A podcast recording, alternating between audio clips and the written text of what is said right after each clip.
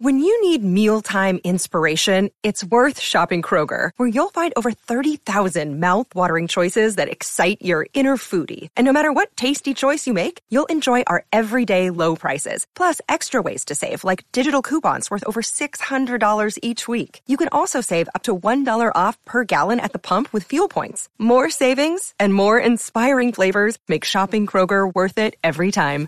Kroger, fresh for everyone. Fuel restrictions apply. Today is the 118th birthday of Lawrence Welk. I remember him from my childhood, and every once in a while, I come across his show and watch for a moment. One interesting fact that I learned while researching this is that he was awarded several U.S. patents, including an accordion themed ashtray. The world is a better place because he was in it and still feels the loss that he left. Name Lawrence Welk. Occupation Conductor, television personality. Birth date March 11, 1903. Death date, May 17, 1992. Place of birth, Strasburg, North Dakota. Place of death, Santa Monica, California. Big Band and Jazz Hall of Fame 1989. Broadcasting and Cable Hall of Fame.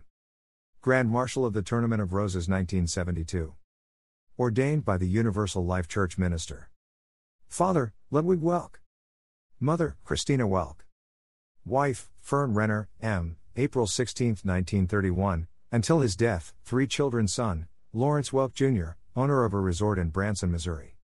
Best known for, band leader and TV performer Lawrence Welk's TV program featured band music with vocalists, dancers, and instrumental soloists, and was a huge success. For the generation that grew up on the big bands of the 30s and 40s, The Lawrence Welk Show was a blessed island of calm in a world gone mad for rock and roll, and it aired like clockwork every Saturday night from 1955 to 1982.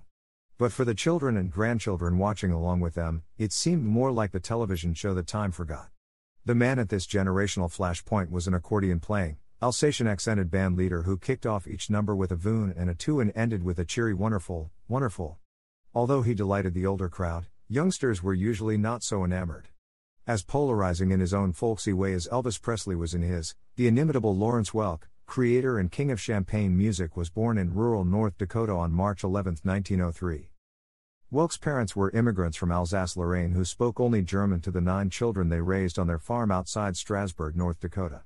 In fact, Lawrence Welk did not learn English until his early 20s, which explains the accent that became his trademark. A dutiful son, Welk dropped out of school in the fourth grade to work full time on the family farm, but he decided early on that he wished to pursue a career in music. He learned to play the accordion from his father, who carried his own antique instrument with him when he immigrated to America. Lawrence wore out the inexpensive, mail order accordion bought for him as a boy, so he made a deal with his parents. In exchange for a $400 loan to purchase a professional accordion, he would stay and work on the family farm through the age of 21. Playing small professional gigs in the surrounding area, Welk honed his musical skills and earned enough money to pay his parents back when he left home for good in 1924.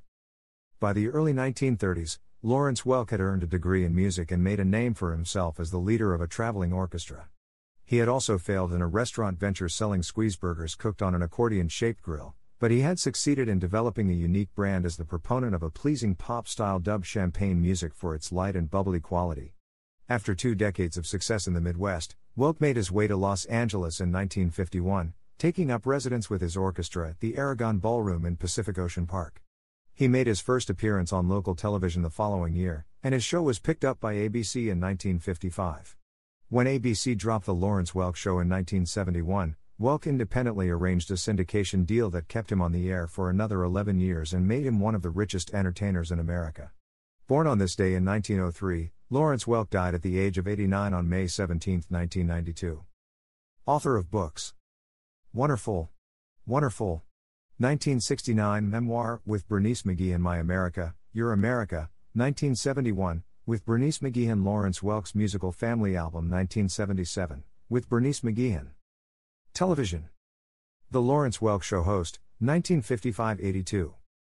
Author of books Wonderful, Wonderful, 1969 Memoir with Bernice McGeehan My America, Your America, 1971, with Bernice McGeehan Lawrence Welk's musical family album 1977, with Bernice McGeehan.